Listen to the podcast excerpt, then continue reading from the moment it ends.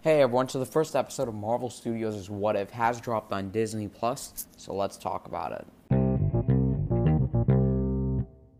Hey everyone, welcome back to Movie Morning. We discuss all things movies, reviews, rankings, and all of that fun stuff. And today I'm going to be discussing some TV because, of course, Marvel's latest Disney Plus show, What If, has dropped on Disney Plus as of today, 11th of August. And I will be, of course, reviewing all of these episodes weekly as I do with all of these Marvel Disney Plus shows. Now, since this is the first episode, there are some general things I have to talk about, like, you know, just what I think about the show and all that. So this is going to be a bit of a different review than the other ones. I will still be doing my obvious recap and breakdown of the individual moment of the episode, but that will be after I talk about my general thought on the whole thing. So I guess this will be a bit longer than your usual what if reviews you'll be getting from me, but I still don't anticipate this being too long because there isn't as much to talk about with these episodes, even though there's some obviously some really great nuggets. So with that said, I'm going to be starting off with my general non-spoiler thought on the episode. I will be doing a full spoiler recap, but that will be in a couple of minutes.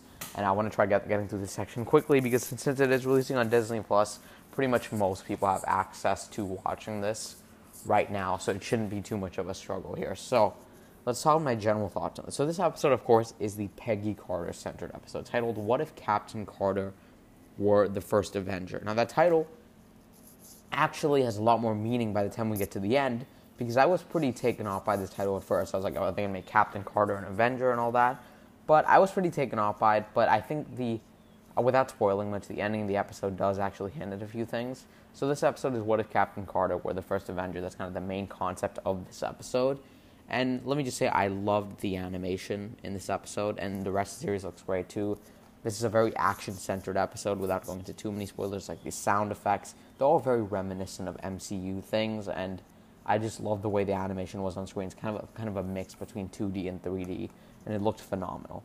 I love the concept of this. I'm a massive Captain America fan, and well, I mean, obviously Chris Evans didn't return for this. Steve Rogers, if you didn't know, there's no Chris Evans in here. And while I admit it was a little jarring, he's again not the main part of. He's not the main center of this episode. Not the person you have to focus on most of the time so it didn't bother me as much. But he did, I will say, without going into too many spoilers, has a very different role than I think you may be expecting. But that's all I'm going to say because again, more than if I went into more than this, it would be pretty much we would be heading into spoiler territory. So. And then, so basically, I love the concept of this. I'm a massive Captain America fan. I really like Peggy Carter. She's actually been used pretty less in this universe, but that does also help to make but her character does have a massive effect on my favorite character in the universe, that being Steve Rogers. And overall, this episode, there were a lot of enjoyable moments. I love the animation, which is a big part of this. It sounded amazing. The vo- a lot of the voice casts were, were back, and that was great. But overall, while I enjoyed the action in this episode, I have to say that this episode surprisingly was pretty choppy. And that's not something I usually say about MCU movies. Like, usually I feel like most MCU movies are actually paced pretty well. This isn't obviously a TV episode, so I don't know why I just called it a movie. But this episode was so quickly paced that I just felt it was just kind of montaging through things. Very similar to the first Avenger movie. And with that said, I'm not going to talk about this episode too much more. If you haven't seen the episode, click off now because now I'm going to be getting into spoilers. So, getting into our full spoiler recap for this episode now, this episode starting right off, I'm going to be talking about this right now, has a very similar structure as well as plot, like um, plot outline as Captain America: The First Avenger.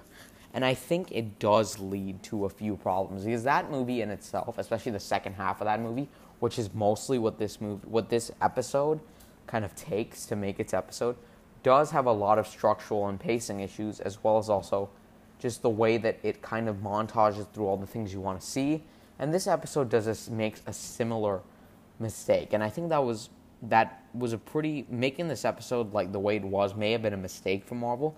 Now I wouldn't call this a bad episode by any means, but I can't really say I was hooked by this episode. Well, the ending of the episode got me, but throughout the entire episode, I was kind of wor- I'm kind of getting worried about the show because I just thought this episode was moving so fast and nothing they did stuck with me. Granted, this is an alternate universe, alternate timeline take on, you know, this universe that we love. So it's not supposed to matter all that much. But I feel like where they're going with with this show and what they hint at at the end, which I'll get into, and the cliffhanger they leave us on, it feels like a lot of this show is going to be a, a, bit more important and maybe ha- be a bigger presence in the Marvel Cinematic Universe than maybe we'd expect, especially because of how Loki ended and where that set us sets up. So in terms of this movie, it stays pretty on course with the first Avenger movie. Um, some of the plot beats are kind of beat beat with the first Avenger. Again, the spec- specifics of it are a bit different, and this episode is definitely more of a safe and familiar episode. And I do actually think, proposing what I just, I actually do think making this the first episode was a great decision because it's a bit more familiar. It kind of slowly transition us into this into this alternate timeline, go through these wacky ideas. I think I know. I believe so. I guess if you don't want to know what the second episode is, maybe skip a couple of seconds. Like the second episode, I believe, is the one with Chadwick Boseman, maybe giving his final performance, which is truly heartbreaking. But I think it's the episode where T'Challa becomes Star Lord. So obviously, that's going to take a much more different. That is going to head off in a much more different direction. While this episode does still go on a go pretty much stay on course with the first Avenger movie. So now getting into the actual specifics and maybe some of the issues. But actually, there's really only one issue I had, minus the Chris Evans thing. But I don't know that may have not been on them.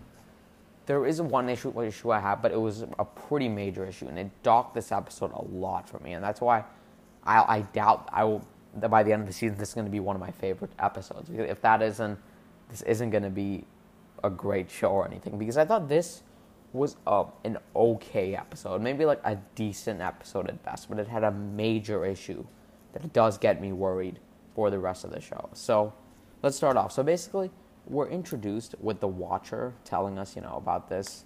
He, you know, explains us the the little change that pretty much created its own universe, and that is that Peggy Carter decided to stay on the level that Steve Rogers on instead of going up to, you know, like that the window you know, like the one where they watch it through the glass in the first Avenger movie when he's about to get a super soldier serum injected.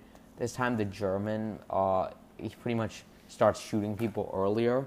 He wants to take one of the one of the serums from Steve Rogers, you know, like the place where he becomes a super soldier serum, but becomes a super soldier, excuse me. But Steve Rogers gets out of it, and he, you know, obviously, I can do this all day. One, he doesn't say that, but that's what I was thinking of wants to take on the German, but then he's shot in the shoulder and is not able to get back up into position to get injected with the super soldier serum. And there's, I think it was one of the, one of the leaders, I guess it was a general, the general of you know their team was there telling Howard Stark to get into the th- get into you know like the machine, but instead Peggy Carter goes in and she becomes the super soldier. The episode, I loved the beginning of this. I loved how this started. I love the Watcher introducing us. I love Jeffrey Wright's voice. It was awesome seeing a lot of voices back, but I just love the way he told the story. Again, it's very direct to the audience and not as, you know, ominous or maybe like uh, mysterious, but I still really like the way he introduced the episode. So Steve gets shot, and then Peggy gets the super soldier serum, and then actually Steve is actually given the Hydra Stomper, and he uses that, and kind of the episode I guess starts off with a bit of like you know going through, and the American government really isn't happy about you know how Peggy Carter has gotten the super soldier and sees it as a failure. So Stark makes a Captain Carter suit for um, Peggy Carter that has like the that has Britain on it instead of you know the USA flag on it, oh, like a style of design. And has this fight, and then obviously then we get this is where we get introduced to Hydra Stomper, and it's it's all really awesome. But basically, Steve and and this what I liked about this episode is that it does actually recreate a few moments from the first Avenger, but shows Peggy Carter in them and how the sequences would be different. One of them being when Steve goes to rescue the 107th, which is the the, the group with Sergeant Bucky Barnes. Sebastian Stan did come back to voice him, which is great. Peggy goes to rescue them, but pretty much they don't know who she, they don't know who she is, and even uh, Bucky's even like, "Are you the Queen of England?" and they go back and they form this little plan and then Bucky and Peggy they go on this like another action sequence. I'm trying to remember what the specifics of why they went on this action sequence were. I oh yeah, I remember. So I believe it was to go get the Tesseract if I'm not wrong. And then they Oh no, this was the prior sequence. So Howard Stark actually uses the Tesseract to make the Hydra Stomper, which is a nice little touch. I really like that they included that in there. But then they had this action sequence, I believe, set in the middle of war. And then obviously this is where the Hydra Stomper actually gets introduced. So sorry, my bad. The one I said earlier was actually the wrong introduction of the Hydra Stomper. But there's this again, the action in this episode looks mostly really good. There's actually another.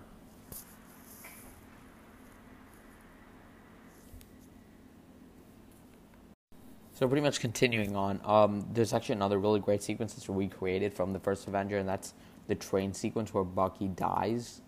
But in this version, obviously, they try to make it different by having Steve, the Hydra Stomper, perish. And again, this is where my main problems with the episode really started to come come up and just be front and center, and that's because like Steve, because like this is supposed to be like a meaningful moment, I guess, inside of this universe, but it's moved again through so quickly that a lot of this is going on. Like even when I'm talking about it, sometimes I'm struggling to fully connect different things like action sequences. That's why I was like stumbling in the last couple minutes because there's so much going on in this, and within 30 minutes, it's hard to fully comprehend and talk about is that this was just going through it so quickly. And I think that was a, kind of a mistake. And maybe splitting a few of these off into two or maybe even three different episodes would have helped to flesh them out.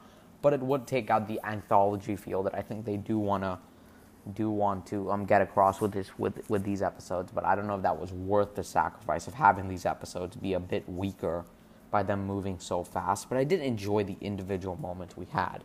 And now basically this is where we learned that the Red Skull is trying to like use the Tesseract to create like a portal that's gonna help them annihilate or conquer the world.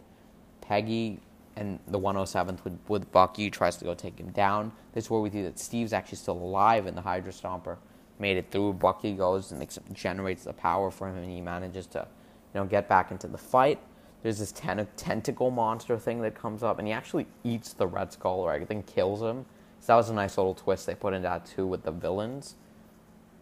But then it also does another play on the first Avenger movie by having Peggy Carter sacrifice herself instead of Steve Rogers, but also in a very different scenario because Peggy Carter herself gets taken through this wormhole or portal of sorts because she can't let through. You know, she's trying to hold hold the tentacle monster off and not you know let it.